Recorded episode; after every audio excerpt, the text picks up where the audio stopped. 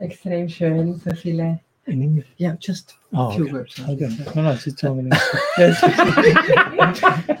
he told me he will do the introduction in English, so I just was. yeah, okay.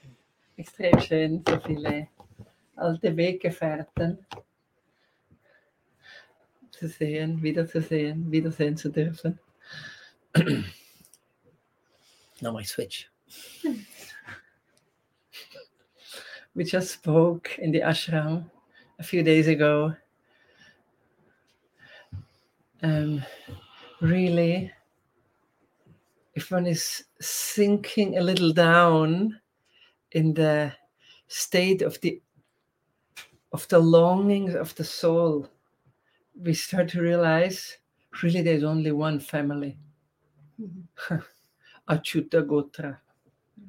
It's the family of souls slowly, slowly turning towards home. And then we discussed oh, actually, a person who is who has fragmented vision, who looks towards reality through patterns to fragment everything, then one sees many different families.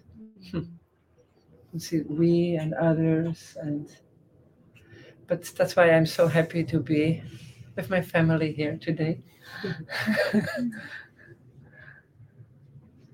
and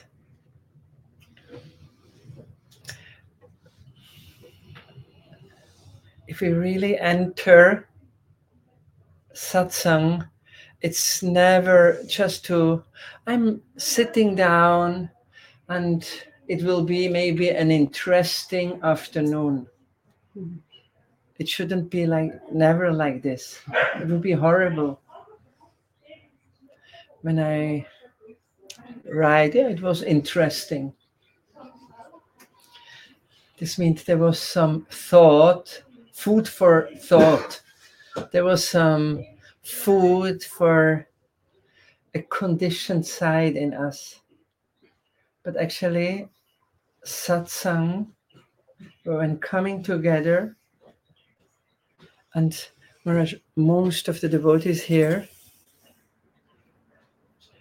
and except Arya, his, I see you for the first time, mm-hmm. and Navamani, the new jewel. but they're, we're all, they're all on the path since centuries, but in this life also for a long, long time. so this means we're not just coming together. Yeah, it's cool. it's nice, but it's, it's shocking actually. This is the nature of satsang. In Vrindavan, they say many times, and one can have the experience, satsang makes sad. And because it opens completely new doors, and I was so comfortable how I arranged my life till now. So, and we will dare that, take a risk. Because the deeper a love goes, the greater is a risk. And for the greatest, deepest love is a very big risk. Even Arjuna, part of the same family, other body. Um, Arjuna,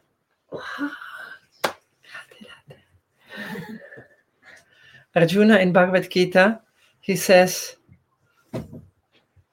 he is a person who grew up spiritually. Today we would say he went to, is a Gurukuli.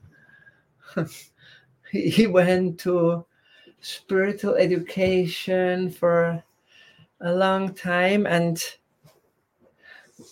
I saw this we see this all around us. We are in a Christian culture, and many are just by the name this uh, a, Christian. It's not a live thing.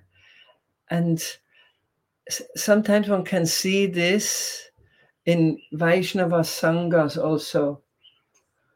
That's it's just um, a title. It's just like my my belief. But one is not throwing oneself in the consequence, in the implication of such a thing. So Arjuna grew up, and many things were, yeah, natural and heard so much. but then, after some shocking experience in the beginning of Bhagavad Gita, he says so beautifully, Vishtarena Atmano Yogam Vibhutim Cha Janardana. Krishna, can you please speak more about you? And it will be Nava. It will be ever fresh and it will ever new. And I will never ever become tired of that. There is a very famous Jewish writer. His name is Ishak Bashevis Singer. You know him? Ishak Bashevis Singer. Yeah. Lit, uh, no, Literatur Nobelpreisträger. Hmm. And he wrote in a novel about some children who were playing hide and seek. And one boy was hiding very well and looking, but then the others, they couldn't find him. And at one point, they turned home. And he was very hmm. excited in his hiding place. It was a good one. And you know, then he came out after a long time. But really, they cannot hmm. find me. Hmm. But he came out after a long time. No one was looking for him. And then he was looking for them, but they were all they went home. Mm-hmm. So, and he describes in a very beautiful way the sadness of that person. And really, he this story is after turned about God. How sad Radha and Krishna must be when the souls who were initially a little searching stop their search. It must be a very sad experience. So, this, and it's true, sometimes many are more intense searchers before they find the path. Mm-hmm. And when they find the path, it's goes the intensity of the search goes down. And Maharaj and me, we spoke a lot also on that mood of never ever arriving, never ever reaching. Imagine the eternal spiritual world. Mother Yashoda going up in the morning and saying, you know, eternity is quite long. and to wake him up every morning and giving him something to eat, it would be unbearable. It's only possible when there is such an excitement and such an intensity, actually growing intensity mm. in eternity. So this is like we come to satsang as a risk. Just now we were all quite comfortable in our spiritual life somehow. But satsang is here to um, change a perspective and increase in intensity. so I'm very thankful that my dear friend Padmanabha Maharaj is here. We heard about each other for a long time, but met not so long ago. And it's exciting when some heart brothers exist on this earth. And I must say this for each and every one of you also. It's exciting that some heart brothers and sisters exist here. And Padmanabha Maharaj, he just wrote a wonderful book. It's called Radical Personal Personalism. You have it here? Sorry? You have it here? At least I can show it. Promotion time.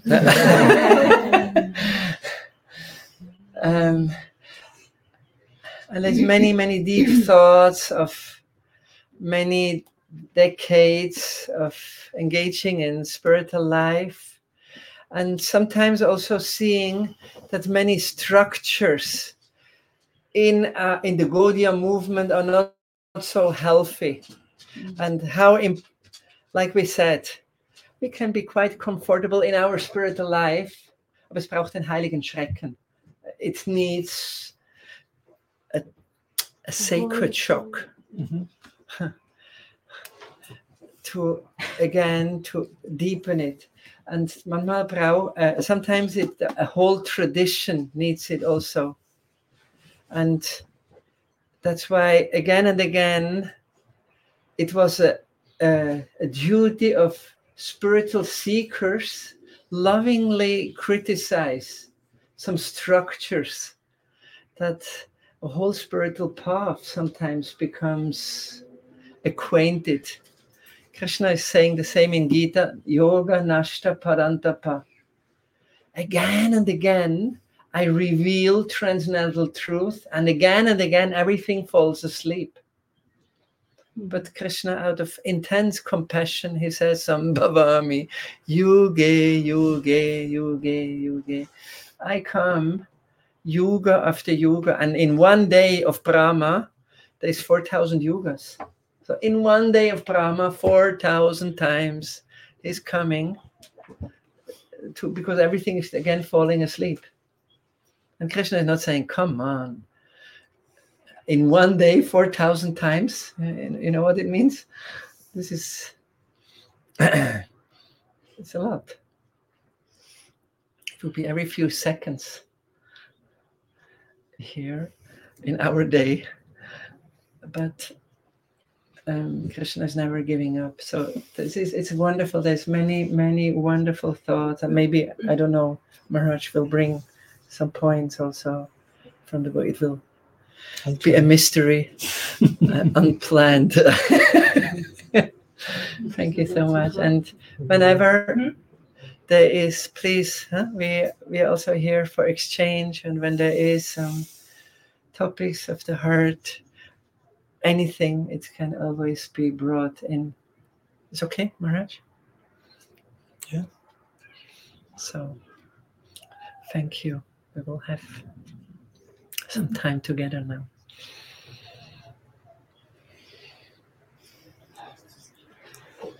श्रीमान कृष्ण चंद्र प्रभु की जय ओम ज्ञानतिमिरन्दस्य ज्ञानाञ्जनशलाकया चाक्षुरुन्मिलितं येन तस्मै श्रीगुरवे नमः। नामश्रेष्ठं मनुमापि सच्चिपुत्रम् अत्र स्वरूपं रूपं तस्य ग्रजमुरुपुरीं माधुरीं गोष्ठावतीं। राधाकुन्दं गिरिवरं महो राधिकमधावशं प्राप्तो यस्य प्रतितकृपाय श्रीगुरुं तं नतोऽस्मि। वञ्चकल्पतरुभ्यश्च कृपासिन्धुभ्यैव च, पतितानां पवनेभ्यो वैष्णवेभ्यो नमो नमः। निखिलाश्रुतिमौलिरत्नमालदिति, निराजिता पदपङ्कजन्ता आजीमुक्ताकुलैरुपश्यामनं परितष्टं हरिणं संश्रयामि अनार्पितचरिं चिरात् करुणयावतीर्णा खलु क्षमार्पयितमुन्नतज्वलरासं स्वभक्तिश्रियम् हरिपुरता सुन्दराद्युतिकदम्बसन्दीपितः सदा हृदये कन्दरे स्फुरतो वा सचिनन्दनः। अजानुलम्बिता भुजो कनकावदातो सङ्कीर्तनैकपितरो कमलायतक्षु। विश्वम्बरो द्विजावरो जुगधर्मपालो। वंदे जगत्प्रियकरो करुणावतारो। लादिने शक्तिस्वरूपाय गौरङ्गसुहृदाय च, भक्तशक्तिप्रदनाय गदाधर नमोऽस्तु ते। हे कृष्णा, करुणा सिन्धो, दीनबन्धो, जगत्पते। गोपेश गोपी का कंत राधा कंत नमस्ते। राधे वृंदवनादिशे करुणमृत कृपया निज पादब्ज दशान मह्यम प्रदीयतम। भक्त्या विहीनाय अपराध क्षिप्ताश्चाकमादितरङ्गमाद्ये कृपामयि त्वं शरणां प्रपानं। वृन्दे नमस्ते चरणारविन्दं। वृन्दे नमस्ते चरणारविन्दम् श्री सचिनंदन गौर हरि की जय श्री हरि नाम प्रभु की जय श्री श्री गौर नित्यानंद की जय श्री गौर गदाधर जी की जय श्री श्री राधा गोविंद देव की जय। श्री गिरिधारी की जय। जय। श्री जागन्नाथ बलय सुभद्र जी की जय। गौर भक्त वृंद की जय। गौर प्रमान हरि हरि हरि बोल। So, good afternoon to all of you. Pranam. Thank you so much for your presence, for your company, for your valuable attention, which is basically the best thing we can offer. Someone offers your attention, that's a lot. That that's a very serious issue. Someone is offering me their attention, that's a big commitment, a big responsibility to, to reciprocate accordingly. So hopefully I pray to reciprocate with equally attentive response to your presence here today. So as Krishna Chandra Prabhu was very nicely introducing today's meeting, um, we have been having many beautiful conversations this last week or 10 days or so. And uh, well, it, it all mostly started with Sri Radhastami, like a little bit more than a week ago.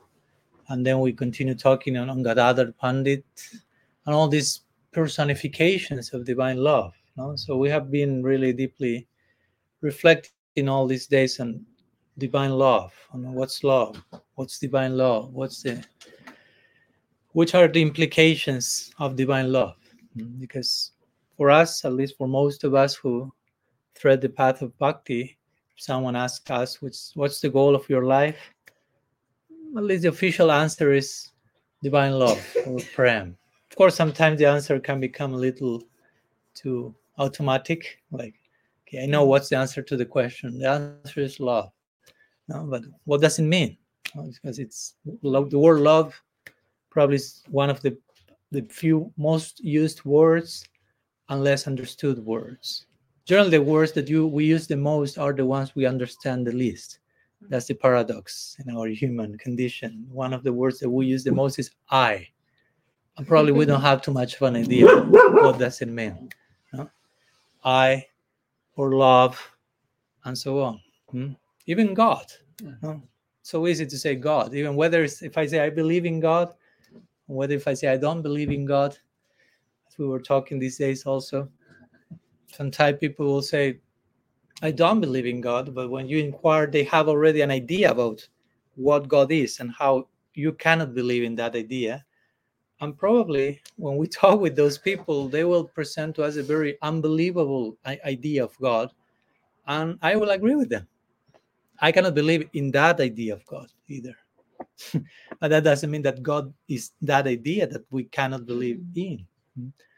And sometimes we say, I believe in God, but we have an equally irrational idea of God. sometimes it's the same people say, I believe in God, some say, I don't believe in God, and both have the same idea of God. So in that case, it may be less dangerous to not believe in that dangerous idea of God that some people may have instead of subscribing to that. so, anyhow, my point is that we have been talking about these very common words like love and trying to think about what does it mean to live a life of love to have love divine love as the goal of our lives hmm?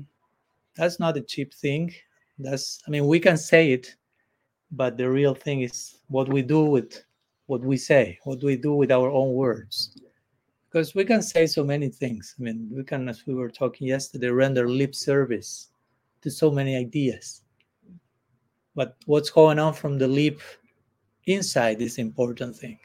Now, what goes from the mouth out, that I mean, that may have some value as long as what's going on is going in as well. What's going on inside. If not, it's just probably another cheating device that we are creating for ourselves.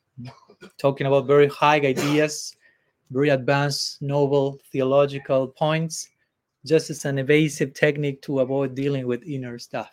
and we have lots of very high ideas in our tradition. We have very refined philosophy, theology, very detailed descriptions of transcendence. So we have to be very careful what we are doing with that. because we can really enter into an evasive trip of spiritual bypassing, talking a lot about high things and doing very few of those high things in our life in our inner world. So we have to be very we have to have integrity basically. We have to be aligned.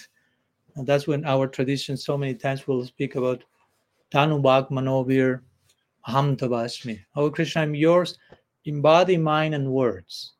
Uh, this this triple designation is always mentioned. Uh, body mind and words. Like implying if you want to offer those three things to bhagavan to god those three things has to be aligned. Because sometimes we think something and we say something different from what we think. And then we do something different from what we say. Mm. so we have a triple uh, how to say disjointed reality. Mm. so gradually to be a balanced a sincere sadhaka practitioner means to bring these three in line what i'm thinking is what i'm saying what i'm saying is what i'm doing I'm a person of integrity. I'm transparent. Uh, at least I'm trying. Again, as we talk these days, we may still be uh, a disaster on progress no? of becoming something better. No? A beautiful mess, a beautiful disaster. Hmm? Because it's still happening in the context of bhakti. So that's glorious. No? And still, we will have our days where we feel my mind is there my words are here my acts are who knows where it's not too much aligned but at the same time all this is happening in our hopefully sincere attempt to be a devotee, to offer our heart somehow or other no so that's still glorious no? as messy as it is as embarrassing as it may be still that's glorious hmm?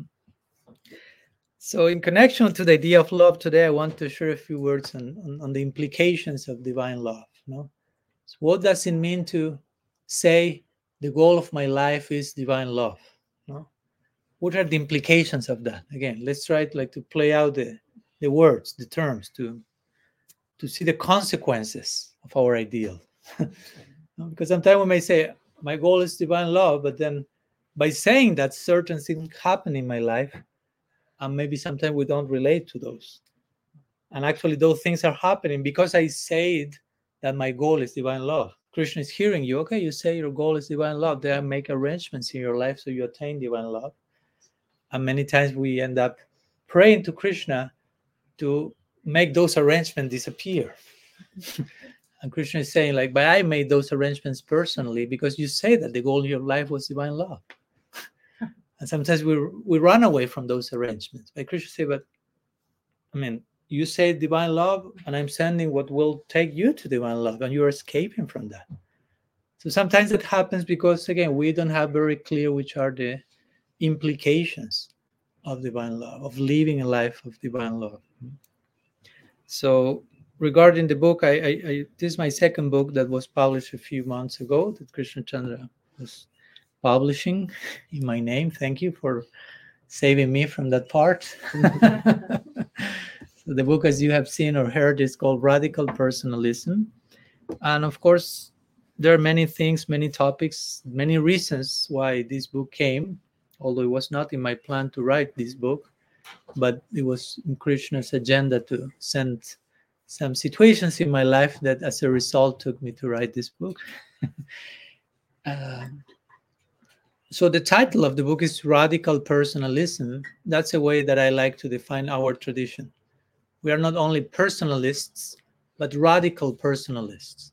So we want to worship God in its most personal way. In the words of Srila Prabhupada, the supreme personality of Godhead.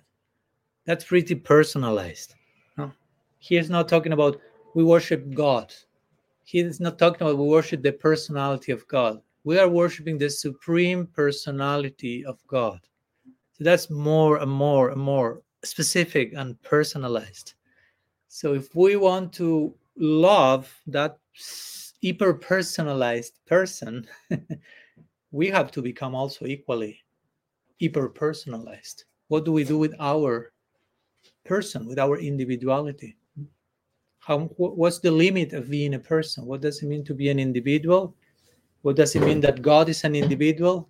What does it mean that these two individuals are relating through divine love? Because love is the most personal of all exchanges. You need to be a person to love. You cannot not be a person. That's why we are so much about personhood.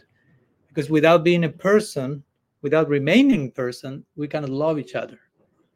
Because if there's nobody else, there's no love. Because love is a interaction, it's a reciprocal dealing, it's a back and forth. Hmm. So if we hunger for total unity, total merging to the point that there's nothing but oneness, there is no love so that's that's that's the price of, of that type of oneness hmm? Love in itself creates its own type of oneness oneness in spirit oneness in ideal oneness. The two of us become one in our common hmm, goal. So in my book i try to explore a little bit what does it mean to be a person? What does it mean that we worship someone that we call the supreme personality of godhead? Uh, and what's the nature of love? As Krishna Chandra was mentioning very nicely, this idea of we will never attain fully the ultimate goal in the sense that the ultimate goal is always expanding and growing. That's a very, in one sense, it may be an unsettling idea because generally we tend to think in terms of reaching something and, okay, I got it, it's mine, I'm there and of course you can reach the spiritual world and you are there i'm not promoting here that you fall from the spiritual world just in case. But once you arrive there there is a constant expansion evolution unfolding. As krishna as krishna chandra quoted arjuna in the gita saying i never tired of hearing about you krishna because your topics are always new or fresh because you are always new or ever fresh. That's the nature of Krishna. He's Nava Yauvanam. He's always fresh, always updating himself. No, so to say, becoming every time more beautiful, if you want to put it like that. Mm-hmm. No? Krishna becomes every time more Krishna. Mm-hmm. Krishna means the, the all attractive. The all attractive. What does Krishna, does Kaviraj Goswami say Chaitanya Tanya Charitamrita? Krishna is becoming more attracted at every nanosecond. Yeah. And if Krishna means all attractive and he becomes more attractive at every moment, means he becomes more of himself. Krishna becomes more Krishna. Krishna is Krishnaizing himself at every second. So we have to be careful not to have a very, how to say, very fixed idea of who is Krishna, because Krishna is becoming more Krishna at every moment. if we have a very limiting idea, this is Krishna, but Krishna keeps expanding and growing, and we stuck here. This is Krishna. Krishna is growing and evolving so much more. Hmm? That's the very meaning of God. Interestingly, one word in our Sanskrit language for the absolute, for the divine, is Brahman. Hmm? Brahman. So Brahman comes from the Dhatu or the Sanskrit root Brim, which has to do with the term Brimhati, and that means to grow and to expand. That's the root of the word Brahman. In other words, the root of the word God is to grow and expand. so that speaks about the nature of the divine and the nature of divine love. Because if I want to love someone who is in constant growth and expansion, that relationship has to be in constant growth and expansion by definition. And I'm saying this because sometimes, even unconsciously, we may have a very, uh, very boring idea of God. a very stagnant, a very passive idea of God, a very he's changeless. He never change, he never evolves, he never grows, he never expands. He's always the same. And that sounds to me more like hell than like heaven, basically. Let's go to a place where everything will be always the same. It's like, oops. Like Krishna Chandra was saying, no, just so there's every single day cooking for Krishna, bathing him.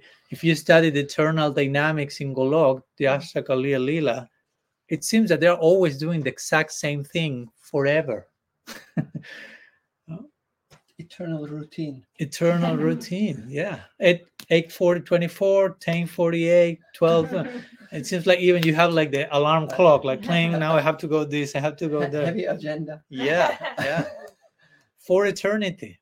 Mm. So if you don't understand them behind that, there is a constant new and a newness, a constant evolution and discovery. If if you don't understand that, then probably you won't go there. You won't like to go there because you will think that sounds more like hell, like condemned to do the exact same thing at the exact same time, mm. have to be punctual on top of that, have to constantly punct punctual in something that is always the same that I hate. That's spiritual world. No, thank you. but of course, that's not the spiritual world. The spiritual world is something that is constantly renewing itself because that's the nature of love. Hmm? That's the nature of love. Love is constantly renewing itself, self creating itself to something new, rising to new levels hmm? forever. I know it's our mind, we cannot capture that because generally the mind is very expert in measuring. Know, like this is starts here, finish here. And when we have to talk about love, mind has to explode by definition.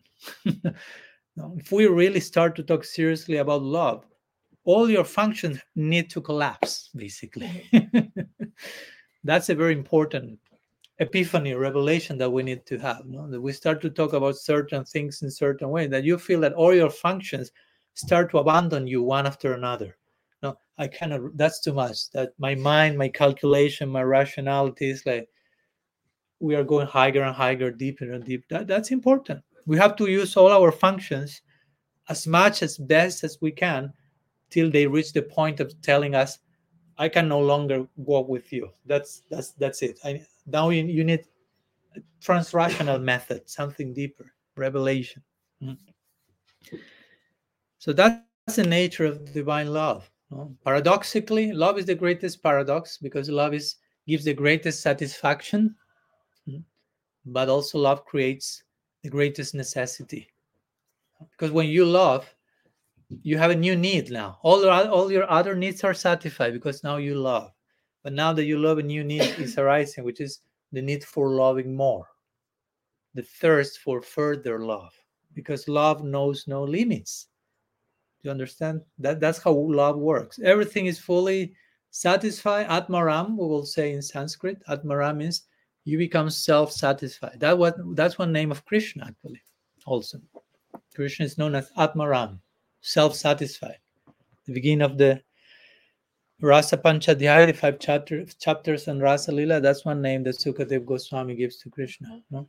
Atmaram. He's self-satisfied. But on top of that, Bhaktivinoda Thakur said, Pararam. He's divinely dissatisfied. because why? Because the nature of love is its thirst never ends. So Krishna loves, but Krishna can know can love a little bit more, and a little, and not only a little, a lot more, and a lot more, and he can be loved a lot more. So love creates a perpetual necessity, and that's how the lila continues. Of course, no? that's how the lila unfolds for eternity, and it's not boring. That's how externally they do the same thing at the same time, but internally it's never the same. Hmm. That's very interesting because sometimes in this world we need to do different things to feel some excitement. Mm-hmm. Sometimes we don't have the capacity to do the exact same thing always and feel something new at every moment. But as sadhakas, we have to do that because I mean, every day we are chanting and quote unquote the same mantra, doing the same things, but ideally they should be never the same. Kirtan should be never the same. Harikatha should be never the mm-hmm. same. Satsanga should be never the same. Mm-hmm. Mm-hmm. It has the potential to be always new, always new. So some of these are the implications of divine love. I want a life that has divine love as its ideal. Okay, I'm entering into a journey that never ends. And so I should never claim I got it. I captured Krishna. I know Krishna. As, as I quoted in these days in, in Ananda Dham, someone like Brahma said that. Uh, if you go to the Brahma Vimohan Lila, 14th chapter, 13th chapter, sorry, of 10th canto, Brahma thought, I know Krishna. I know who he is. He met him at the beginning of creation. So he has this exclusivity. I'm the first person in the universe meeting God. So I can tell you who he is because I was the first in meeting him. so Krishna showed to himself, gave some instruction, they shook hands, there was some interaction. So Brahma was very sure, okay, this is Krishna. No? no? He checked all the boxes. Krishna is this, is this, is that, that, that's Krishna. And then a few years after, in his life, few years, we had the Brahma Vimohan Lila, where Krishna is doing picnic with his friends in Vrindavan.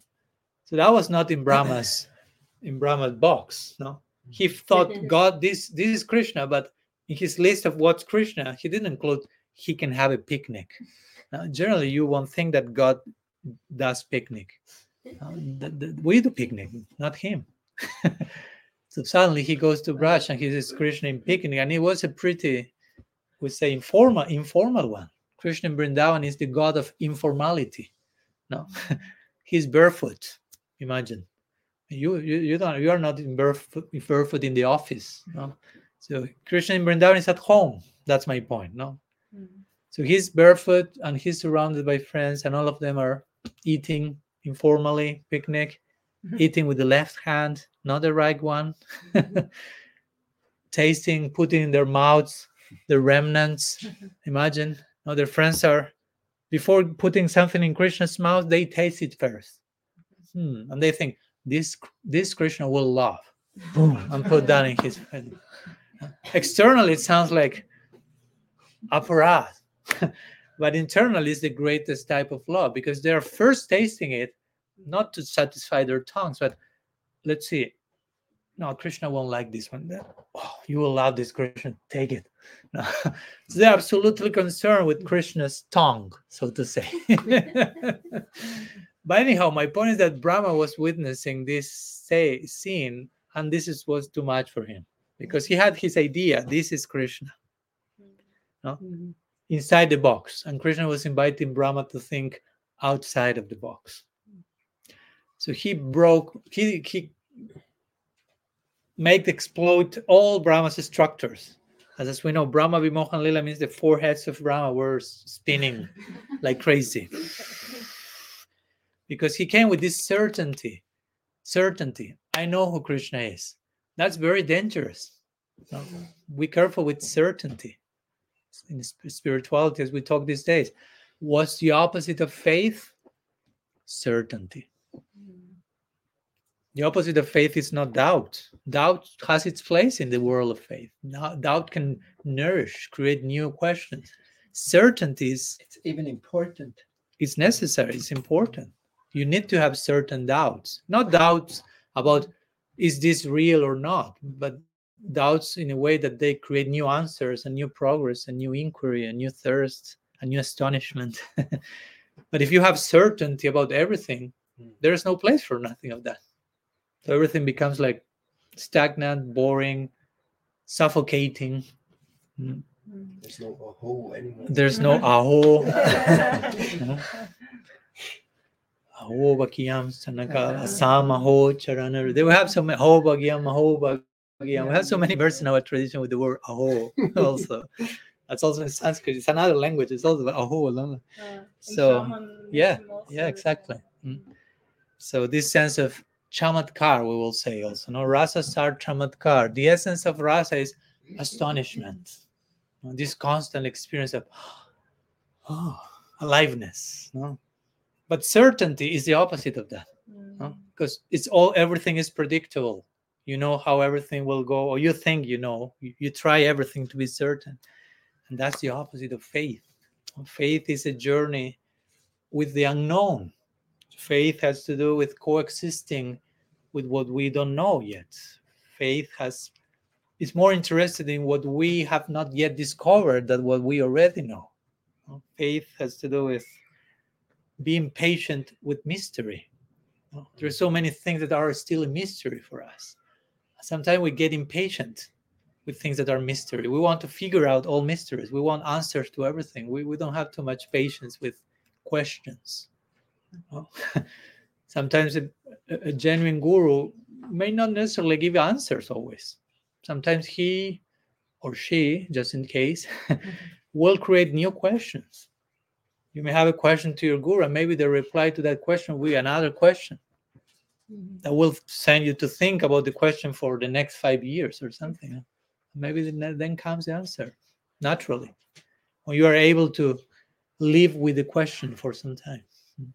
So anyhow, going back to the Brahma Mohan Lila, Brahma was pretty certain. Again, this is God. Krishna blew up his mind, all his structures, and showed, no.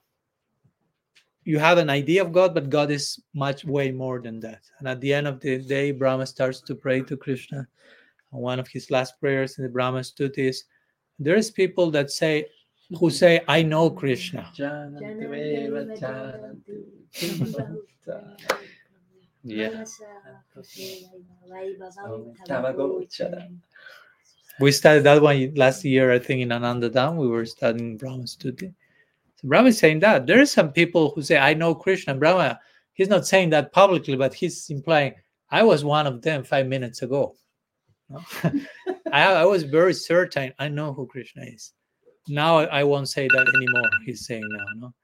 He's saying, as, as, as far as I am concerned, I cannot say that anymore. I just say that whatever Krishna is, all his qualities, all that he implies, this way beyond the reach of my mind, my senses. Boom, Brahma falls to the ground and continues crying and offering prayers. Hmm? So these are implications of divine love. Again, we are trying to reach the shore of eternity, the shore of infinity, the shore of something that has no beginning, no end, is always evolving, expanding as Srila Sridhar Maharaj will say, we can just touch one line, one point of that infinite line. That's that's as much as we can do in, in our best effort. Try to contact, access one point of that infinite line. That will be more than enough for mm. today and probably a lifetime.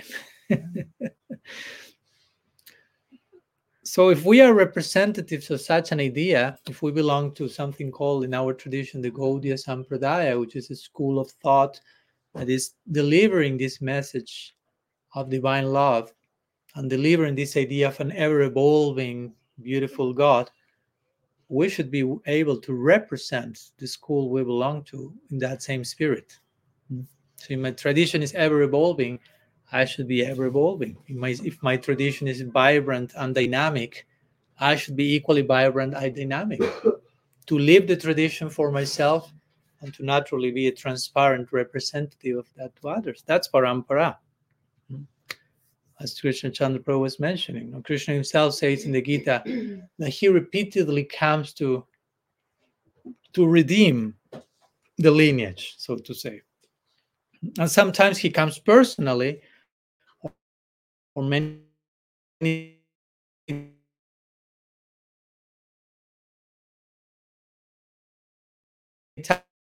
times, and that's written by the commentators. He comes through parampara, the parampara. It's not that parampara is only my Gurudev and all the Purvacharya. I'm so fallen, I have nothing to do there. No, no, no, it doesn't work like that. We have to take responsibility also. to be mm. part of a, a particular school means I'm taking some responsibility. It's not that if something wrong happens, speak with my guru. No, no. no. I, I, didn't do anything. I'm just a disciple. So if there's some problem, I didn't do. Pro- probably even it's my guru's mistake or is the parampara. I, am just a very fallen disciple. No, that's false humility. No. Mm-hmm. no. Actual humility is taking responsibility for how do I keep how do I keep my tradition relevant? To begin with, to myself. how much Gaudiya Vaishnavism remains relevant and relatable to myself? What to speak of to others and to the world? If it's not going on in myself, what can I transmit to others in that case? No? So, our duty as members of the tradition is to live our ideal to live. It's a lifestyle. It's not, as Krishna Chandra Prabhu said, it's not a belief. It's not a social participation. Just like it's my religion. I was born in that family, uh, just carrying on with the tradition in more like copy paste way. You know, it's very, it's very alive participation. Sampradaya is a place to participate in. It's not just like card carrying member. I have my card, I belong, I received this name, this, I have the label. I threw the banana on that day and I, they put some black thing here and I have my card. I'm a member. No. Hopefully so, yeah. I mean, those things are nice. I'm not condemning the banana and the fire and all that stuff, but that's not enough. that's that's in one sense a formality. That's some external, an external that's an external symbol to represent something that goes internally. You know? We have this big fire and we have this swaha, but the fire has to do with the fire that should be burning in our hearts first. Uh, and the grain of rice entering there, it's me trying to enter into the fire of surrender and giving my heart in the dynamic way. Mm. Fire means burning, means heat, means light, so all those things have, can be happening there. Have to be burning certain layers, have to embracing the warmth of affection of devotion, and have to be embracing the light of divine knowledge and service. if that's not happening, if the fire and the swaha is not happening internally, we can do it externally, but that's just a performance. That's a facade. I mean, anyone can light the fire and throw a grain of rice there. I mean, but that's that's basically reminding us externally of what should be happening internally at that precise moment. So in, in, this in this book i try to elaborate on this idea. What does it mean to be a member of, a living tradition? Sampradaya means living tradition. Again it's not a museum. We're not supposed to be museum pieces like each one like doing their function. We have it's a living tradition so if, if we enter a living tradition, we are supposed to be living members of a living tradition. Mm-hmm. As much as we can. Again, I'm not with him pointing at anyone, no, no, no, no not creating any neurosis like you have to be more living, you have to surrender more, you are not doing enough. I'm not saying that. but I'm just inviting all of us, beginning with myself, to ask on a daily basis okay, what's my contribution? How can I give my heart today to this ideal of divine love? Hmm. What can I do today? Not to pass the day mm-hmm. autopilot, so to say, no? like just being carried by the automatic, whatever, gunas in this case, probably. mm. So, so this is one side from which we can speak a few words on the implications of divine love. Mm. And hopefully, you don't find this what I'm saying like, oh my gosh, this is such a problem. I didn't know that I I enter into such a complicated situation. Hopefully, we feel wow, yes, I, I want to embrace this. You know, I want to to choose voluntarily this ideal of love with all that it entails. Mm. Yes. It's okay, or yes, more than okay. um, maybe can you say something? What does it mean for you now? What is your contribu- contribution? Or what do you think? Just to give it, make it a little more concrete. Yeah. Um, not just to be a follower, but be an active um, participant in a in a divine mystery, which is called parampara. Mm-hmm. Uh, maybe can you say something? What does it mean now for you? Hmm. Okay. Thank you for the invitation, Krishna Chandra.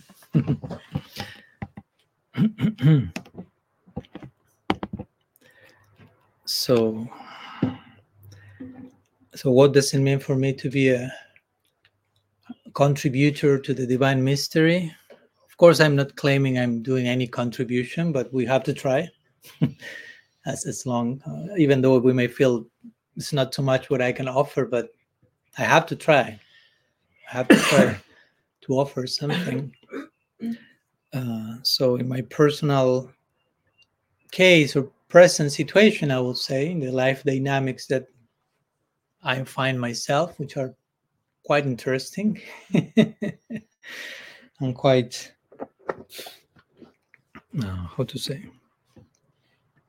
Yeah quite accompanied by uncertainty in, in many aspects. That's not a bad thing again remember it's not a bad word uncertainty. So i find myself in a situation where i feel that from the particular situation i, I am in i have received a particular perspective to to see my own tradition from a place like i'm of course i belong to the tradition but also i've seen that it's good to not be so much of an insider to the tradition like if you are like completely identify with the tradition without looking what's going on outside of the tradition hmm, or outside of the essence of the tradition you kind of lose sight of what's the tradition actually about. If you are too much yeah, I'm, I'm a Vaishnava, I'm a Vaishnava, I'm a Vaishnava, in a little bit fanatical way, you lose sight of things that you should be actually looking.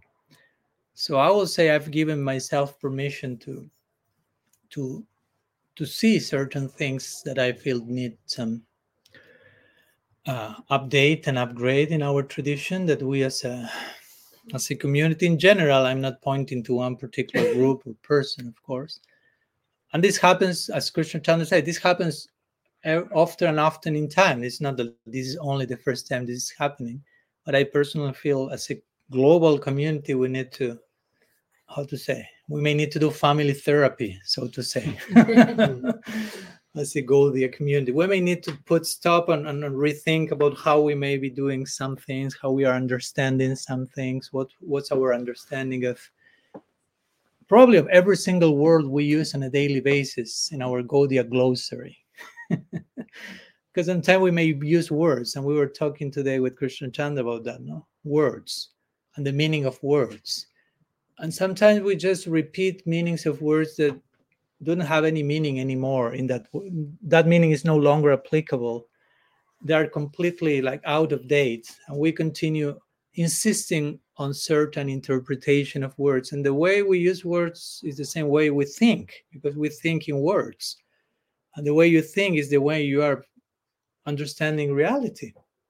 So if the language you are using is not very refined, very deep, very up to date, that will project to the way you are relating with everything, including Krishna. so, like in any tradition, we need to take a time and put in the table okay well, it's not that the tradition automatically carries itself and we have to think about that. We have to develop some critical thinking. We have to develop some uh, how to say some courageous i mean i'm not saying everyone has to do that but at least some members of the tradition have to be able to criticize their own tradition with affection. Because i love my tradition i'm pointing to all the things that need to be pointed because sometimes we if we don't name and frame and point to things that need to be updated upgraded that allows so many mistakes distortions even abuse Mm. to go on in a normalized way sometimes without without bad intention we end up normalizing abuse we end up normalizing hypocrisy we end up normalizing spiritual bypassing. Again without wanting it's not that we are planning to do that. It's not a conspiracy.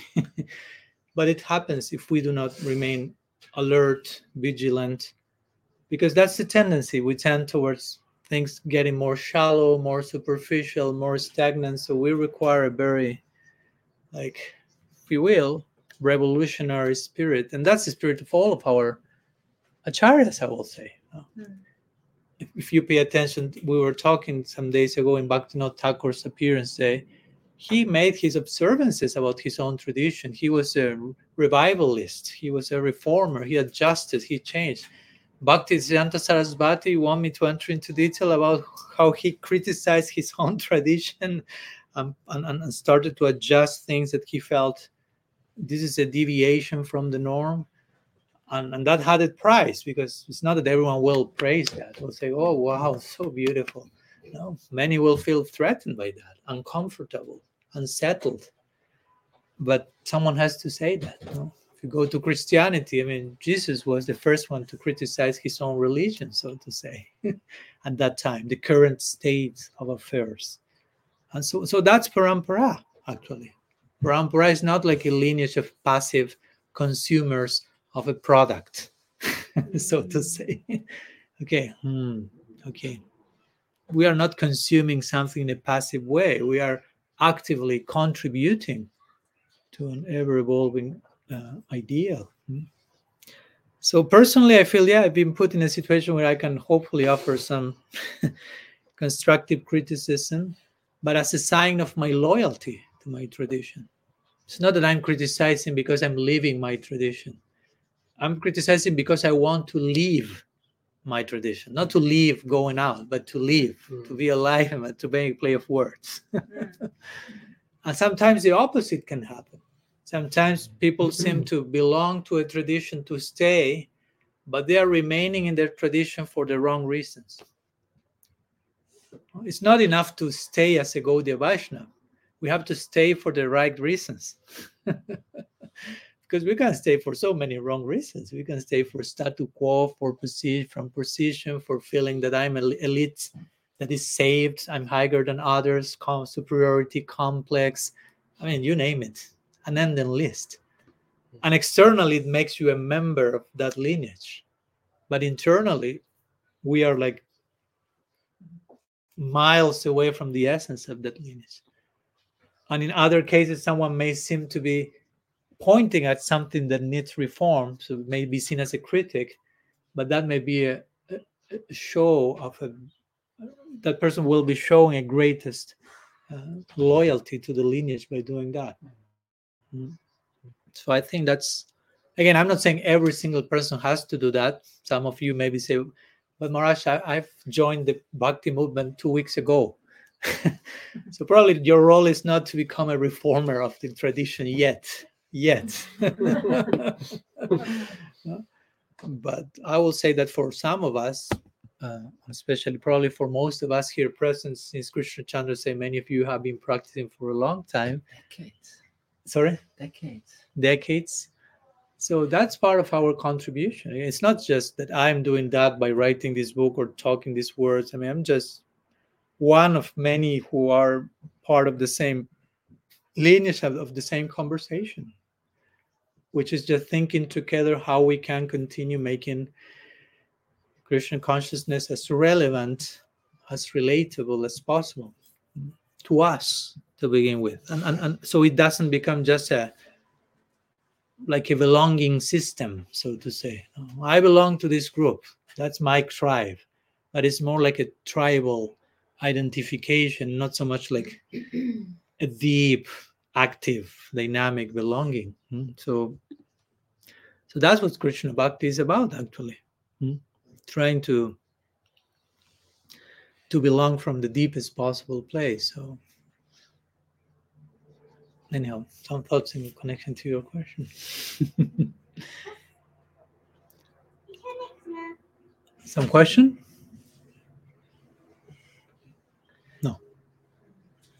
I would like to open for more questions also because I already talked a lot and I can continue doing so for those who know me. But I also want to to listen to you or if you have questions or comments or or things you may like to share, add.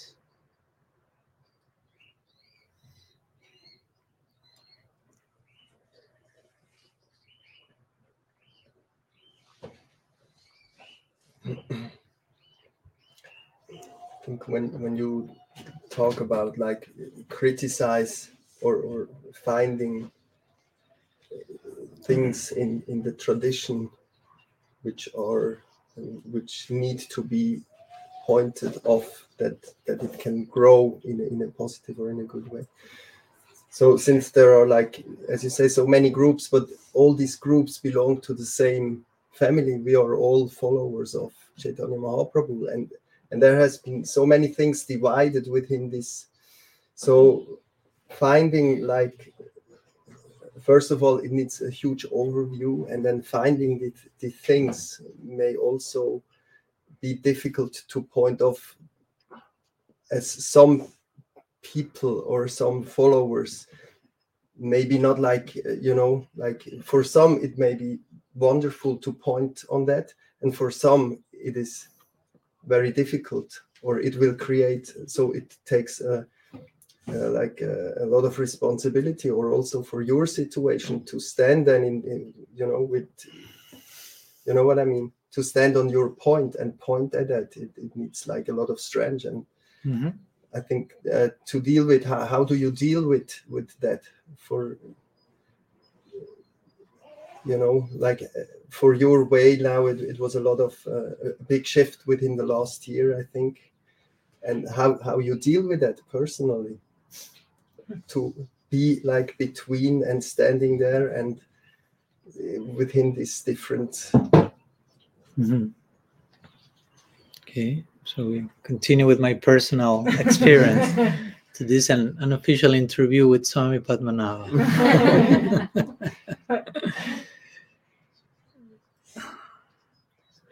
yes, you mentioned Sadananda. I mean, of course, when I'm saying these things, I'm not saying from from now to the next month we need to have everything solved or something like that. No, and I'm not saying everyone will subscribe to that or anything. No, it's just, uh, I'm not that naive to think that everyone will like, yes, let's do that, and all, all we all agree.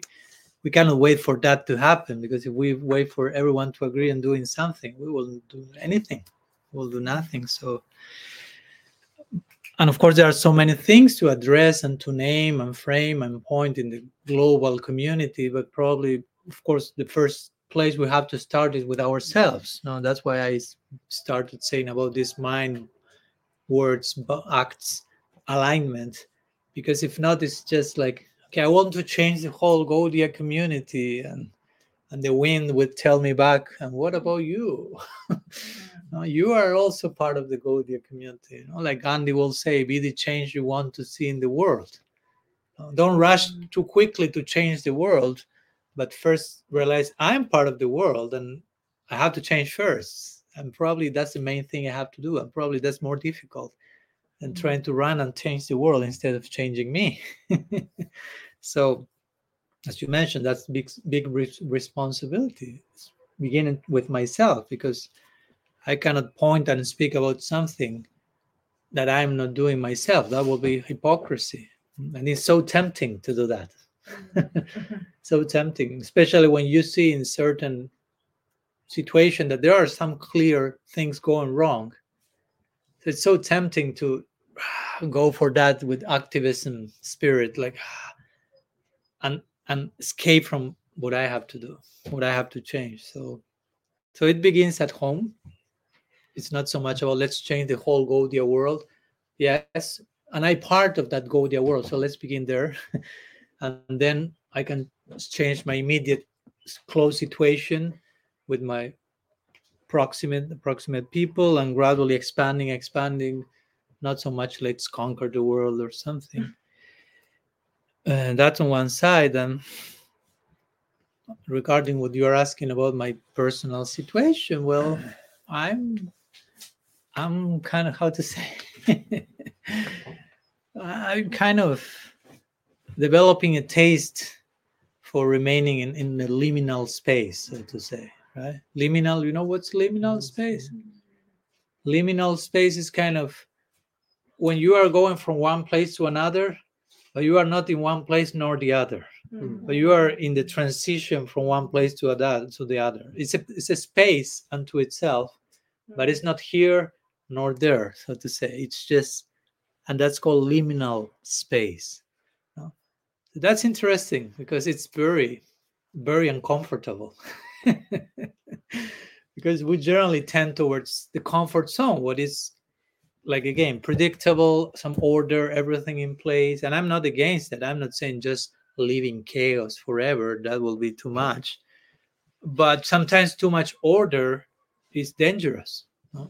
Too much chaos is dangerous too much order, it's equally dangerous in one sense. So we have to balance the two. Mm-hmm. Certainty, uncertainty, chaos, order, darkness, light. No? We have to, to coexist with all the things, not just one thing. That's very boring. So I'm somehow by the desire of the providence in a, in a liminal space, as I was saying, uh, in a situation of yeah transitioning towards something which I am not sure, quite sure what that may be. Uh, probably all of us are in part in that, just in case. it's not that it's only Swami Padmanabha transitioning. In one sense, we could think, we could say we are always transitioning towards something else. Sometimes the transitions are more clear or more disconcerting. Sometimes they are more smooth, and we can, okay, it feels nice and sometimes like what's going on here? But but I, I i got to appreciate that. I got to appreciate to be in a situation where uh yeah. Where in one sense you don't belong here or there but that allows you to belong to everywhere so to say and uh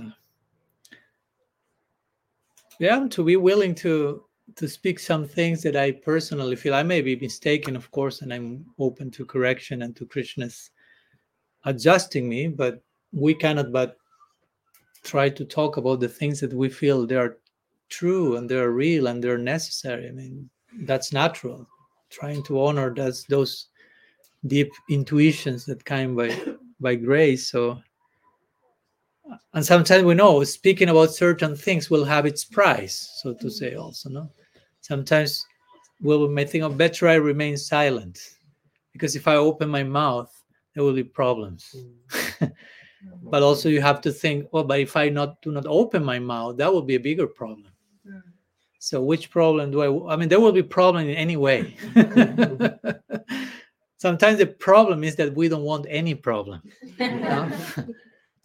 if I open my mouth, there's problem. If I do not open, there's problem. How, what do I do so I don't have any problem?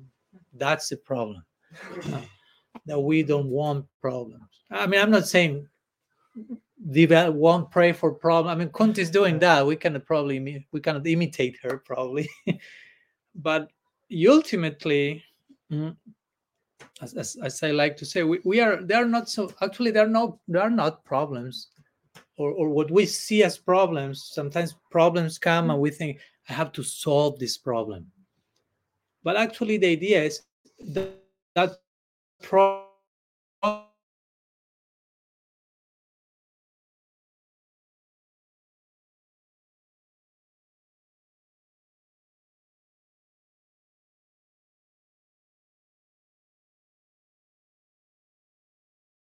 problem is coming the comes to solve myself. And sometimes we are not very willing to be solved. And that's why we say that's a problem. no? Ultimately, it's a blessing in disguise. It's not problem at all. I mean, that's the teachings of our tradition. Tatenu kampam susamiksha manom. Brahma is praying like that. If you really want Krishna's mercy, whatever comes to your life, you're basically celebrating that. That's the essence of that verse, basically. With all your faculties, you will be praising Bhagavan I'm feeling I'm so indebted, so grateful for whatever is coming. The word problem won't won't won't appear. So so yeah, sometimes one has to speak, and that may create problems, or that may create, I will say, challenging dynamics for others and for oneself. And for me, that's okay it's not that I will put you in anxiety and make you suffer with what I say. It's not from that place, from that intention that I will disturb all of you now and I will enjoy it so much. That's not the point. But the point is, there are certain things that we need to talk about. There are very uncomfortable truths, but we need to talk about. And we have to ma- mature to the point that we are mature enough to acknowledge if something it needs to be talked about no matter how uncomfortable that is it needs to be talked about no? Up yeah. to now you only spoke very general so i would like to hear maybe what certain what certain topic you found especially difficult to deal with in the in the Gaudiya uh, community. Up to now, you didn't. Okay. January, so what? Okay, I'm create. I, am giving. I'm giving some suspense and mystery. So, so I'll I'll read one part of one section in my book where I name a few of them. In the introduction, in the introduction to my book, the introduction is called "Should I Stay or Should I Go?" You may recall that song as well. so here I put one one list of ten points two lists. One list of 10 points why not to stay as a Gaudiya Vaishnav. And the second list is why to stay as a Gaudiya Vaishnav. Of course, I'm not planning to leave my tradition, just in case. but I'm considering some points that make many people leave the tradition and therefore somehow constitute a, few things that need to be addressed and solved. And again, when I'm saying this, I'm not saying every single devotee is doing this or I'm pointing to one group, just some prevalent things. So I will read that list to become more specific. So thank you for your question. for example, why not to stay as a Gaudiya Vaishnava? Point one, lack of human sensibility and psychological balance. I mean, I can explain each one. That will take maybe 15 hours, basically. But I will say a few words quickly lack of human sensibility and psychological but i personally have experience and i i have considerable experience of Gaudiya community at large and different groups and paribars and missions. Many times we are not very human. Many times in the name of becoming transcendental we neglect a lot of our human side in terms of body mind emotions psychology things that sometimes are discarded as maya inferior relative temporary, mm. illusory. Mm. instead, just chant and it will go away. Yeah, instead of thinking all those things can be employed in Krishna service. Everything is potential paraphernalia to engage in Krishna service. I don't need to reject anything, but many times I think there's a lot of uh, denial, no, and that takes the form of lack of human sensibility, no? of, of not being too willing to coexist with our humanity, while our goal is Nara Lila, entering the fully human, fully divine pastimes of Krishna. So if we want to enter a place that will be fully human, fully divine, we have to become fully human to begin with. Mm-hmm. and lack of psychological balance. Sometimes I've seen many practitioners who probably need therapy, technically speaking, And even gurus. and even gurus. Sometimes, and sometimes that's we were talking today. That's why we arrived like two hours later here because we were walking with Krishna Chandra down the mountain, and some top people come. We stopped the walk in the mountain. We started like, and, and some other people was walking behind us, and we were like crosses, and they, oh hello, and they continue. We continue talk. And like we, maybe we had to continue because we'll never arrive to today's class. So here we are finally. But yeah, sometimes in the name of being a, a guru, I mean, I'm not saying every guru, of course, but some people serving the capacity of guru may have some unresolved human issues. And instead of acknowledging that, sometimes we have this idea of no, whatever comes from the guru is always absolute, perfect, transcendental. Uh, and probably someone serving the capacity of guru needs to heal, to do some human healing on some levels. And if that's not going on, and if the disciples are thinking, wow, that's absolute and transcendental, and they receive unresolved trauma from their guru, thinking that's divine revelation, that creates a whole different parampara there. Uh-huh. no? Instead of delivering divine revelation, you are passing unresolved trauma. That's parampara in its own way. You are passing from one to another something unresolved, but under the presentation of that's transcendental and absolute, and absolute, and you take it as such. You try to incorporate that. You became more dysfunctional than the one who gave that to you, mm-hmm. and then I'm like, you have to pass this to others now and, and, the thing becomes more and more distorted. Anyhow that's the first point sorry. Second tribal thinking institutionalism and various types of fundamentalism. I think there's a lot of that also. And again i'm not limiting this to Gaudiya Vaishnavism. I mean i've been talking with people in christian sufi other traditions and it's funny because we are like they tell me oh i, I have also a version of that one we have the version our own version of that one. So it's a side zeitgeist something that happens in everywhere but we happen to be in this particular group.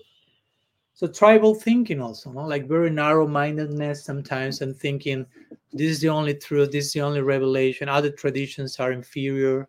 We have nothing to learn from secular disciplines from like psychology or history or sociology. Sometimes you need to go to them to better understand the how your own tradition in time change patterns are things that happen in the, throughout history hmm? institutionalism i think you already understand what i meant by that no? like you have to prove loyalty to the institution like if that's more important than the connection living connection with individuals but just? Like we, we cannot join an institution technically speaking. You can only join a heart. No. I cannot join i cannot belong to an institution. I can only belong to another heart. That sometimes happens to be beating in a, in a context of one institution. And i joined the institution ex- on, on that level. But i joined that because i joined the heart of, of that one who was there. But sometimes the institution becomes too how to say suffocating in in their in its demands for loyalty to the institution the institution is no longer rendering its ideal function which is to facilitate an internal experience of the essence of the tradition. Like Srila Prabhupada say once when they founded ISKCON and they were writing the legal papers and he said ISKCON should be run by love and trust so that's the main rule. They were writing lots of rules and all this stuff that you have to write when you inaugurate the group. The main rule he said is this has to be ruled by love and trust. And he said, if at some point the development of the institution gets in the way of love and trust, the same effort we make to create the institution, with the same effort we have to dismantle the institution because it's no longer rendering its original purpose. And with this, I'm not an anarchic saying burn all the buildings, and I'm not saying that, but I'm just saying institutions have their place. No, it's not absolute; it's relative. It's like a glass to bring water. The glass is the institution. The water is not the water is the, the actual substance that we want. The institution is just facilitating the delivery. If it's not facilitating the delivery, then we have to do something about it instead of over praising the merely merely to be the mere membership to an institution doesn't warranty anything basically. That i'm part of an institution doesn't make me more saved than people from another institution. Anyhow again each point deserves its separate class. I will go a little bit quicker because it's tempting to stop which is one. Third one unaddressed abuse of different types. I mentioned that a little bit today. There are abuse is not only sexual abuse physical violence abuse i mean of course that's abuse but there are so many other forms of abuse something called pastoral abuse abuse of authorities coming from religious figures where peoples are ostracized shunned or you have scapegoating gaslighting you know all these type of things that may happen on a daily basis in relationships sometimes between authority figures and they become normalized sometimes and if someone says something you are an aparadhi don't say that. Sometimes we weaponize also some of these words aparadh and that cancels critical thinking. You cannot you don't have, you can't have a voice because you run the risk of committing aparadh and that's the worst that can happen into your life and you don't want to go to hell right? No. Is there hell or not? That's another another conversation of course. Fourth deep cognitive rigidity and poor capacity for dynamic dialogue. That's for me also. Again i'm not condemning everyone but that's a lot. No there is sometimes not very much capacity of dynamic dialogue. We are sometimes stuck in like very formulaic presentation of the things like do this like it fits a very automatic thing. Like you were prem devi was saying before like chant hare krishna and be happy. Mm-hmm. Yes but what does it mean chant hare krishna just chant hare krishna or there's a whole list of considerations mm. hmm. or like one devotee, Deva Madhava in, in Michigan, he likes to say, he's the president of ISKCON Michigan, Ypsilanti. He says he, he changed the phrase and he said, chant Hare Krishna and be honest. no? Because don't look for happiness only. Sometimes happiness is not what you need. First, you need to be honest. Because if not, you take the Maha Mantra like a like a dopamine activator or something. no? Like I chant to be happy or I chant to stop suffering, no? like anx- anxiolytic or something. Like instead of taking a pill, I chant my mantra so I'm a little bit more relaxed or whatever.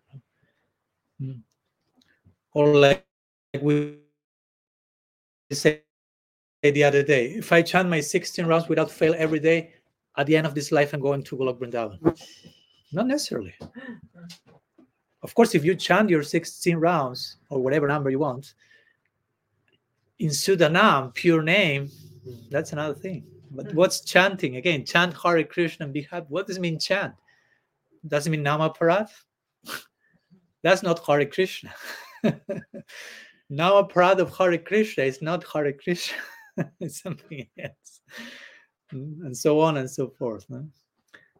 What else? Not enough appreciation for other mystical schools. Mm.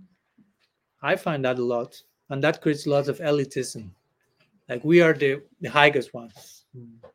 and okay other schools are there yes but mm-hmm. they are necessarily inferior than us of course and that's not that's not healthy as we were talking today with krishna chandra in the, in the train about brihad bhagavatamrita uh, bhagavatamrita is the very first book of our tradition from mahaprabhu time mahaprabhu's times on that's the first book written by the Goswamis. and what's one of the main points of Brihad Bhagavatamrita in both first part and second part, Narad Muni, Gopakumar, they are going through so many types of devotees. Narad Muni is meeting different devotees, finding for the highest devotee. Gopakumar is find, traveling to different destinies, trying to find the highest abode. And they reach something, but in the way they meet so many practitioners of different religions, we could say, different conceptions of the divine, different religions.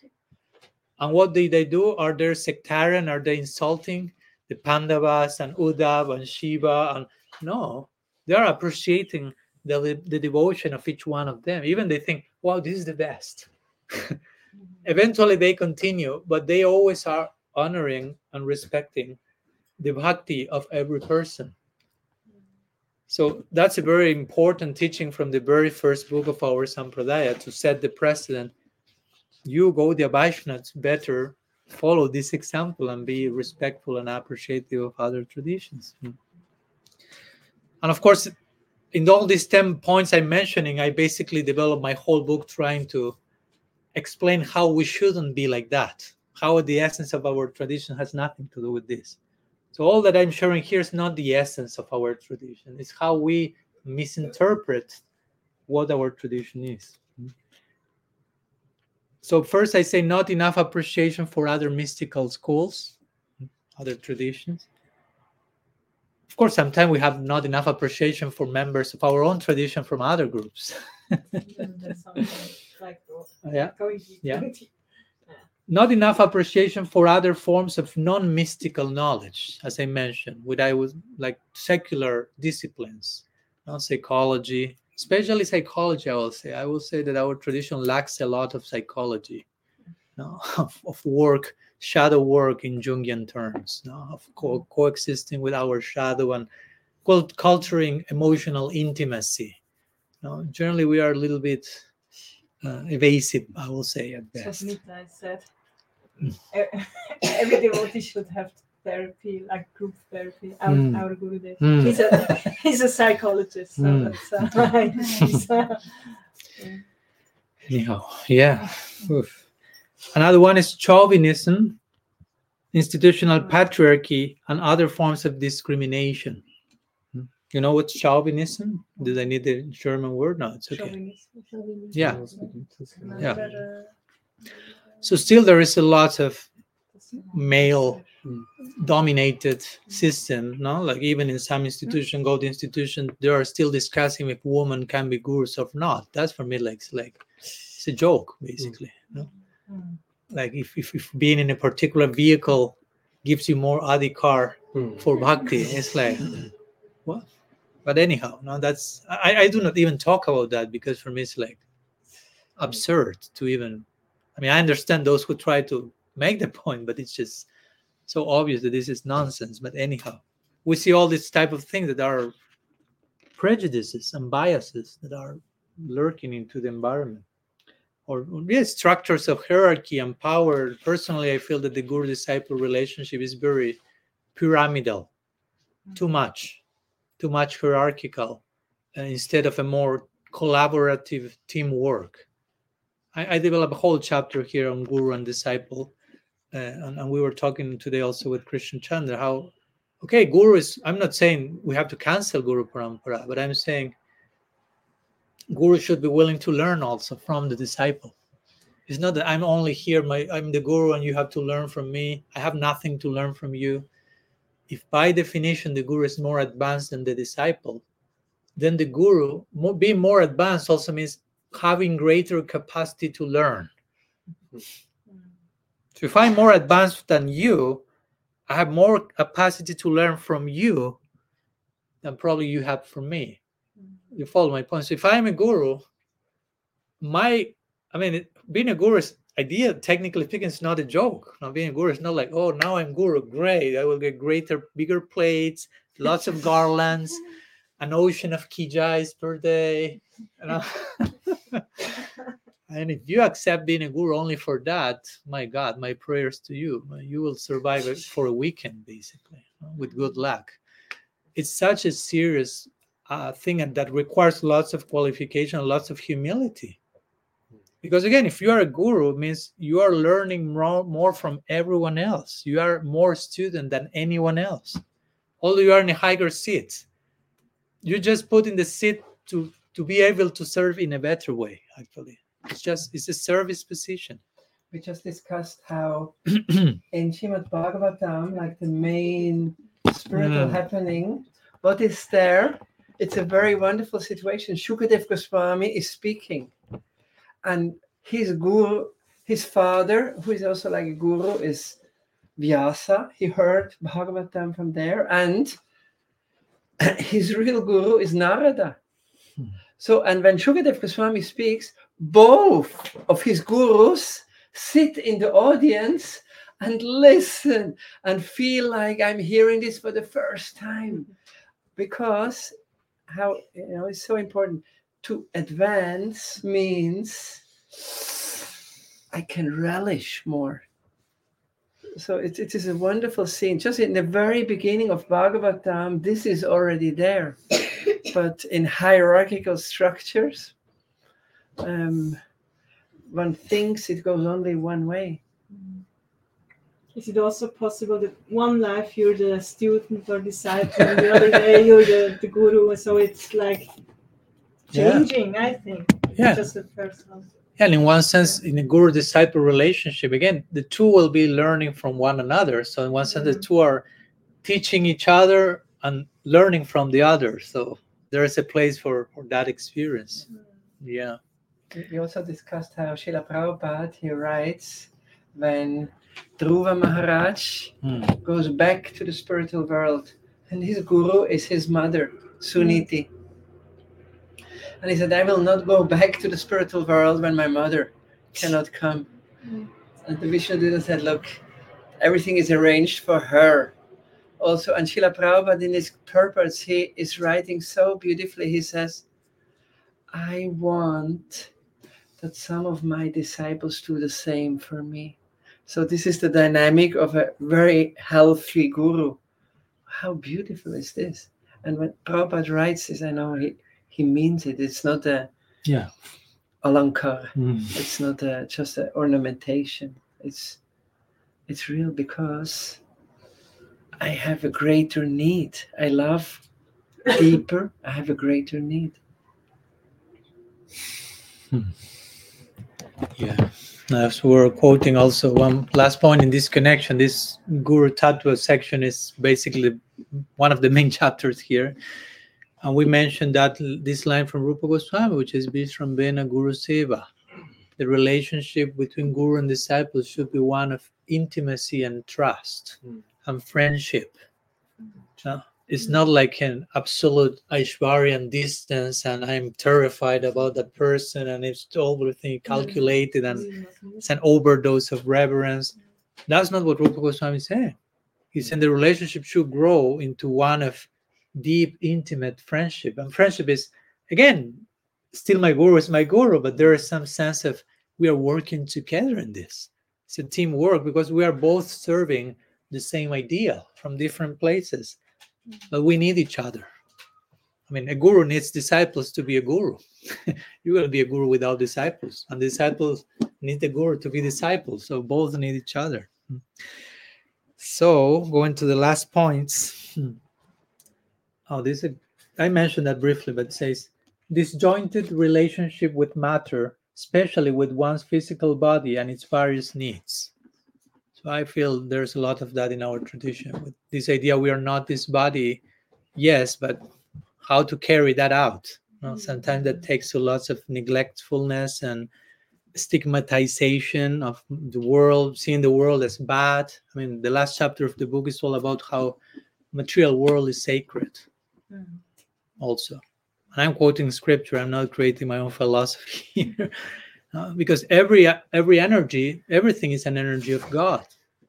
Mm. As we were saying with Krishna Chandra, the vision of the highest devotees, Krishna is everywhere.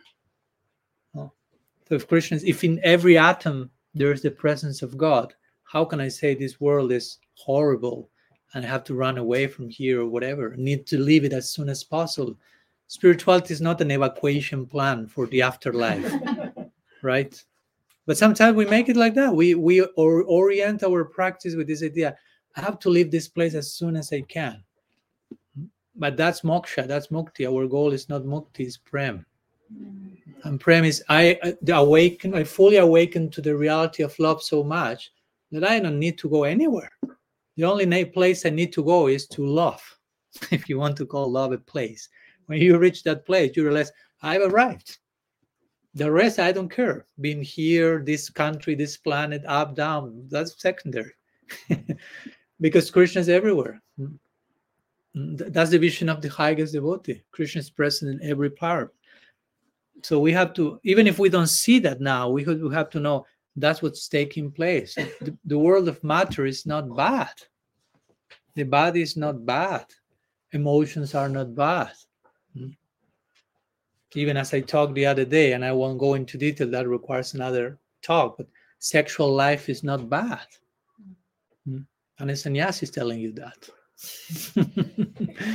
My point is, many of these things, all of them have their natural, healthy expression. We, but sometimes we need we think in terms of transcending as rejecting.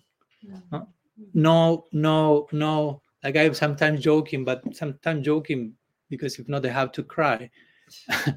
sometimes I ask devotees, "So, what's your practice about? What do you do?"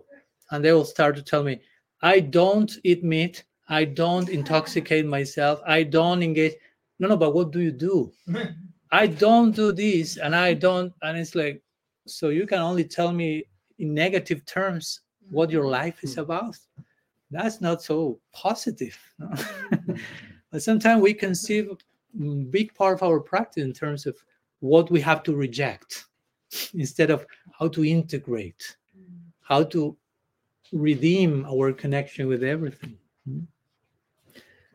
So yeah, this world is not bad. Prabodhananda Saraswati will say, Vishwam Purnam Sukhayate. The whole universe is an abode of joy. If we have not reached that place, okay, but we are invited to reach there. So two more, and we are concluding with the list.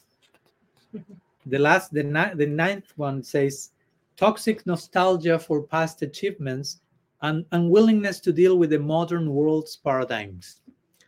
So, in my this is my opinion. This is my list. In my book, I invite the reader make your own list. This is my list. But for me, there's sometimes lots of toxic, toxic nostalgia, like how things were done 200 years ago, 100 years ago, 50 years ago, hmm. and it was beautiful, and it was so many. But it's not enough to just go back there, but be in the present, and we now take responsibility for how that should be. Like people say, oh no know, Srila Prabhupada said, be careful with that. Because, okay, he said many things, but the real question is, what will he be saying now? Will he be saying the exact same thing he said 50 years ago? The world has changed quite a lot in the last 50 years, I can tell you. The world is changing faster and faster. in the last 50 years, the world has changed more than what the world used to change in 1,000 years uh, a few centuries ago. Before the world changed, but not so quickly. Now everything's going so quickly. Mm-hmm. So someone like Prabhupada or whomever said certain things 60 years ago. Of course, some things he will continue say this, saying the same thing. He will continue saying Krishna is supreme personality of Godhead, the Atma is eternal, and so on. The goal of life is divine love. That doesn't change. But many other things, I, I will say he will say it very differently he will change his own opinion of things he say. Mm. But the thing is, okay, Prabhupada, what will Prabhupada say? Yeah, but someone say, well, but Prabhupada is not here to say those things. You're right. So who, who is supposed to say those things? All of you. Because we are supposed to represent the previous acharyas in the present. So what someone like Prabhupada would have to be saying now, it's our duty to say those things. Instead of just going to the past, being nostalgic, doing copy paste, and remaining out of date and irrelevant to ourselves and to the world. And the world is changing, and so many things come, even sometimes scientific findings that contradict some paradigms that we had. And we have to incorporate some of those things and engage with those things. Don't be afraid to just quickly like label them as whatever so we sometimes labeling everything as something bad is a perfect way not to to think too much and to enter into a complicated place.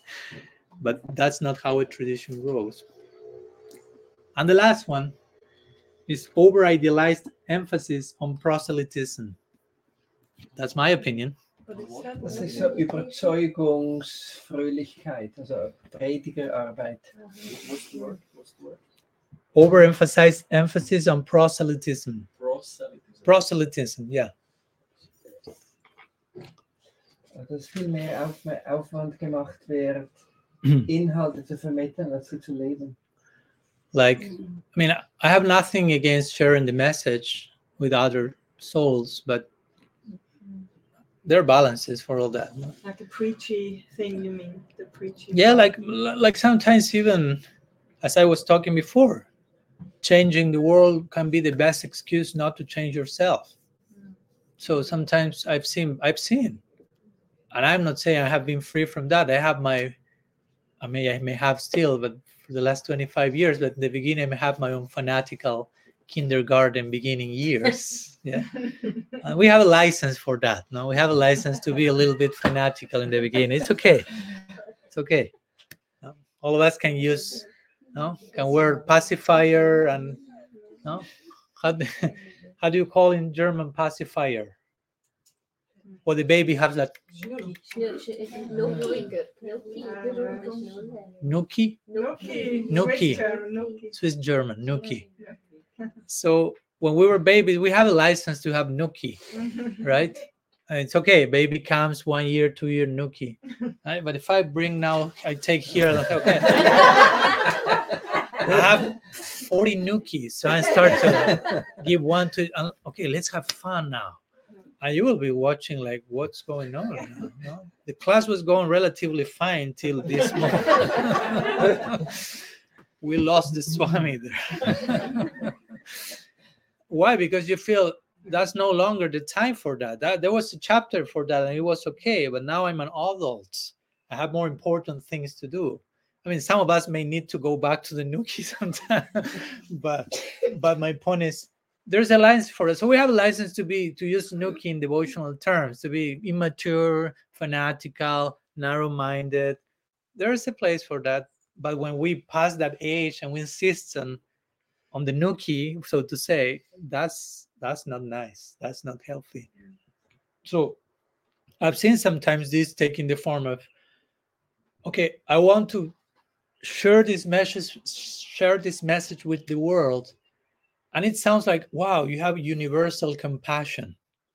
Mm. But many times there's no universal compassion. Many times we just are not so convinced ourselves of what we are doing. So we need to convince everyone else. Mm-hmm. So somehow that convinces us a little bit more. Mm-hmm. Before, mm-hmm. if I'm doing something, I'm not too convinced. But if I get to make you all of you do the same thing I'm doing, somehow it's like, okay, I'm doing something right because all of them are doing that also. So I must be correct. So it's not universal compassion, it's just your weak faith that you are using others to validate that. I'm not saying every time that someone is sharing the message that's the case, but that happens a lot, especially when there's too much emphasis on that or too much emphasis on, I don't know, conquering the world and everyone has to become a Gaudiya Vaishnava. I don't think that will happen. And it's okay. I mean, it's not happening, just in case. No, it's not that oh, uh, every year we are seeing the statistics, and every time we have like we are reaching to conquer the world in terms of Gaudiya Vaishnava. No, and it's okay. Then my point is, what makes us feel the need for that to happen? Why do I need to see everyone being doing the same thing I'm doing again? why I'm not okay doing my own thing and letting others do their own thing? Why I'm not allowed, I- I'm why I'm not willing to coexist with diversity? It's mm. challenging, of course. if everyone's doing what I'm doing, it's it's more comfort zone. It's easier. so yeah, we, we and sometimes in this emphasis on outreach and expansion, we may get too concerned with numbers and quantity and and and just getting numbers and numbers that if that warrant is quality. So we want quality above all. And, and if we have quality whatever quantity comes from that quality that's okay and for that i like to think always in the sanskrit term of sometimes we use in english the word preaching which is to be honest not a word i like too much. So i prefer to go to the sanskrit which is prachar. Maybe you heard the word prachar mm-hmm. Prachar is way more specific because prachar has to do with another word, which is achar. you know what the word achar means? Please enlighten me. What does achar mean? It's like the behavior, the behavior of a person. Yeah. And specifically refers to good behavior Yeah. Hmm? because you can have bad behavior. Yes. Durachar, Sudurachar, no apichet, Sudurachar. So achar means good behavior. So prachar, We tra- very good. Although sometimes we translate that as preaching. So we take, oh, prachar means try to convince others, try to convert others. No, no, prachar means achar means good behavior, and pra means very good. Very, a very special type of. So prachar means a very special type of good behavior, which translates as preaching in the in which sense? If you behave very nicely, if you practice with sincerity, that becomes contagious. In that sense, you are preaching. That's pra- prachar doesn't mean try to take everyone and convince and like give the book and the donation as much donation as you can, whatever. prachar means go internally very deeply and seriously, and you will become so filled that you will be filled, filled, filled, filled, filled. That will start to overflow, and it will start to sprinkle other people. And that sprinkle will, will touch other people's heart. And that happens in a natural way in an organic way. You are not forcing anything imposing anything. And but you are going deep and that takes others to go deep in a natural way. That's prachar. That's the meaning of the word. So it's important that we remind ourselves that's what we mean by sharing the me- that's what mahaprabhu meant by sharing the message. It's not just try to convince them by force to the point that eventually they feel more rejection by your technique or so to say. Mm. that's not so sustainable. Mm. so like one one times this idea came okay we, we have distributed too many books. Now we have to behave in such a way that people will like to read those books No? Mm. And many devotees have been done. Now we have to behave in such a way that those who are devotees will like to remain devotees. Mm. Prabhupada say that. The Prabhupada say, I prefer one devotee that remains as a devotee than a new devotee. Because I, what's the purpose of having always new people coming and always having new people, old people leaving? You say, oh, there's always people. but again, we are not trying to impress Krishna with a number. No? Anyhow some thoughts regarding the last point. Thank you so much for the question because of course it brought about all these further topics which i hope my my reply was a little bit more specific regarding to where i was talking before. Uh, so yeah basically my whole book is an elaboration of all the things we are talking in greater detail and other topics as well like importance of prayer and vulnerability and individuation and anyhow coexisting with the unknown and relationship with this world guru tattva and many other things so, so it's So, what is the main point of the 10 reason of the 10 points to stay? What is your. yeah Good thank you thank you so much the the very first point of the next list that i mentioned because the next list is why to stay as a Gaudiya Vaishnava. And the main point, the first point says, the above 10 reasons for not staying are not part of the actual Gaudiya doctrine, but rather the result of an immature understanding and application of it. So that's for me the most important part. Because again, all that I mentioned is not our teaching actually. all that negative list is not the essence of our tradition, it's not the actual teaching. So what what gives me hope to remain, so to say, is to understand that's not the actual mm. teaching. It's just how misunderstand it. So that creates a new necessity of let's try to understand that properly and to correct and purify whatever needs to be corrected and purified, starting with ourselves on a personal level. Thank you for the question. So it didn't sound like, okay, I'm leaving the tradition. Goodbye." I don't want you to leave you with a catastrophic scenario or something. Okay. We are almost two hours. I don't want to take too much of your time, but I don't know if there's some any last question. If not, we we may conclude here and of course continue sharing hmm. personally, informally, and so on. But if there is any other question or comment or something. I have a question. You were mentioning that how important it is that not so much to see uh, that I re- we want to reform the world, but maybe first reform ourselves. And then when we discover, oh, actually, yes, there is so much to reform in me, that can also at one point be somewhat frightening. That what is the attitude, no? That how can we best overcome when we see, oh, this is there, this is there, how. what- Yeah. Also, do you have some water? Sorry? You have some water? Yeah, yeah, that's the water what created that Uh-huh. actually. I drank it a little bit wrongly. First of all, Krishna Chandra, a few words into that question also. No, you Yes. first. you Oh. Camera is pointing at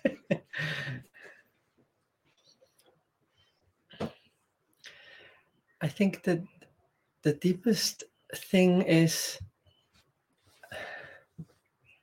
the invitation of Radha and Krishna to this Atma, to this soul, comes in the form of greatest untouchable hope in any circumstance. And on the basis of, thus, of such a hope, I will have the courage to look at everything. Like to criticize one's own tradition is an expression of extreme faith. Weak faith doesn't dare. So, but if someone really has extreme hope, it's I could jump, I could embrace the ver- everyone in the tram and in the train from overflowing of such an intense hope. And this is like the fir- uh, it's called Kleshaghni Shubhada. This is like one of the first leaves that divine intervention makes. At that point, I know there is the deepest point in me is you know completely starts to become at home. And there's no circumstance in the whole existence that could shake it. And all the traumas and all the difficulties really never ever left a little scra- scratch on my on the realm of the deepest hope.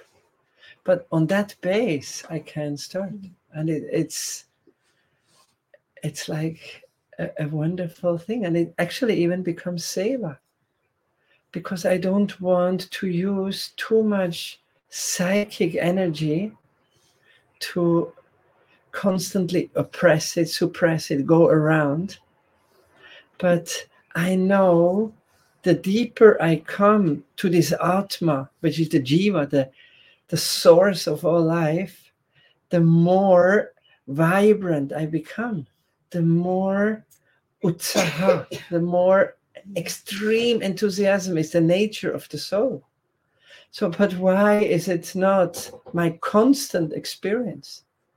Because of so many strange things. And I think it's on the basis of such deep hope I can look at everything in, in, a, in a way that it's never ever becoming a, de- a depressive thing, but it's just reclaiming one's aliveness.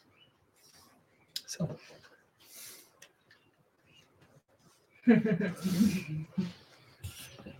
Beautiful.